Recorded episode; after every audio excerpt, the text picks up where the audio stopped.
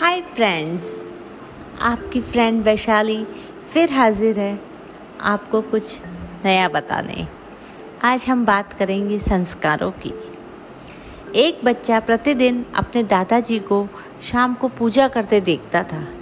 बच्चा भी उनकी इस पूजा को देखकर अंदर से स्वयं ही इस अनुष्ठान को पूर्ण करने की इच्छा रखता था।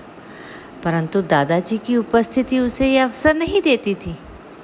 एक दिन दादाजी को शाम को आने में विलंब हुआ।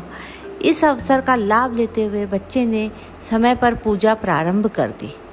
जब दादाजी आए तो वो दीवार के पीछे से बच्चे की पूजा देखने लगे।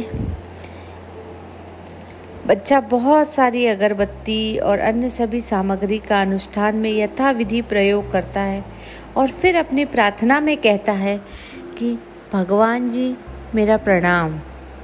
आप मेरे दादाजी को स्वस्थ रखना और दादी के घुटने के दर्द को ठीक कर देना। क्योंकि दादा दादी को कुछ हो गया तो मुझे चॉकलेट कौन देगा? फिर आगे कहता है कि, भगवान जी, मेरे सभी दोस्तों को अच्छा रखना, वरना मेरे साथ कौन खेलेगा? फिर कहता है, मेरे पापा और मम्मी को ठीक रखना घर के कुत्ते को भी ठीक रखना, क्योंकि उसे कुछ हो गया तो घर को चोरों से कौन बचाएगा? लेकिन भगवान जी, यदि आप बुरा ना माने तो मैं एक बात कहूँ।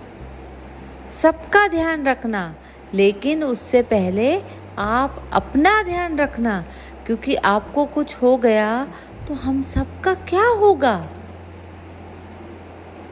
इस सहज प्रार्थना को सुनकर दादा की आँखों में भी आँसू आ गए, क्योंकि ऐसी प्रार्थना उन्होंने न कभी की थी और न कभी सुनी थी। फ्रेंड्स कहने का मतलब ये है कि घर के संस्कार अच्छे हों, वातावरण अच्छा हो तो बच्चों में अच्छाइयाँ ही अंकुरित होगी। आज सभी बच्चे घर पर हैं पूरे टाइम आपके साथ है तो ये आपके पास एक बहुत बढ़िया मौका है कि आप उन्हें ऐसे संस्कार दें जैसे आप उनको चाहते हैं कि मेरे बच्चे ऐसे हों। और ये सिर्फ़ देने से नहीं होगा, ये आपको खुद को भी पालन करना पड़ेगा, तभी वो बच्चे आपका अनुसरण कर सकेंगे। सो so फ्रेंड्स कैसा रहा आज का दिन? बताइएगा ज़रूर, और आप को कैसे लग रही है? क्या चाहिए? क्या नया सुनना चाहते हैं? या इस कहानियों को ही कंटिन्यू रखा जाए?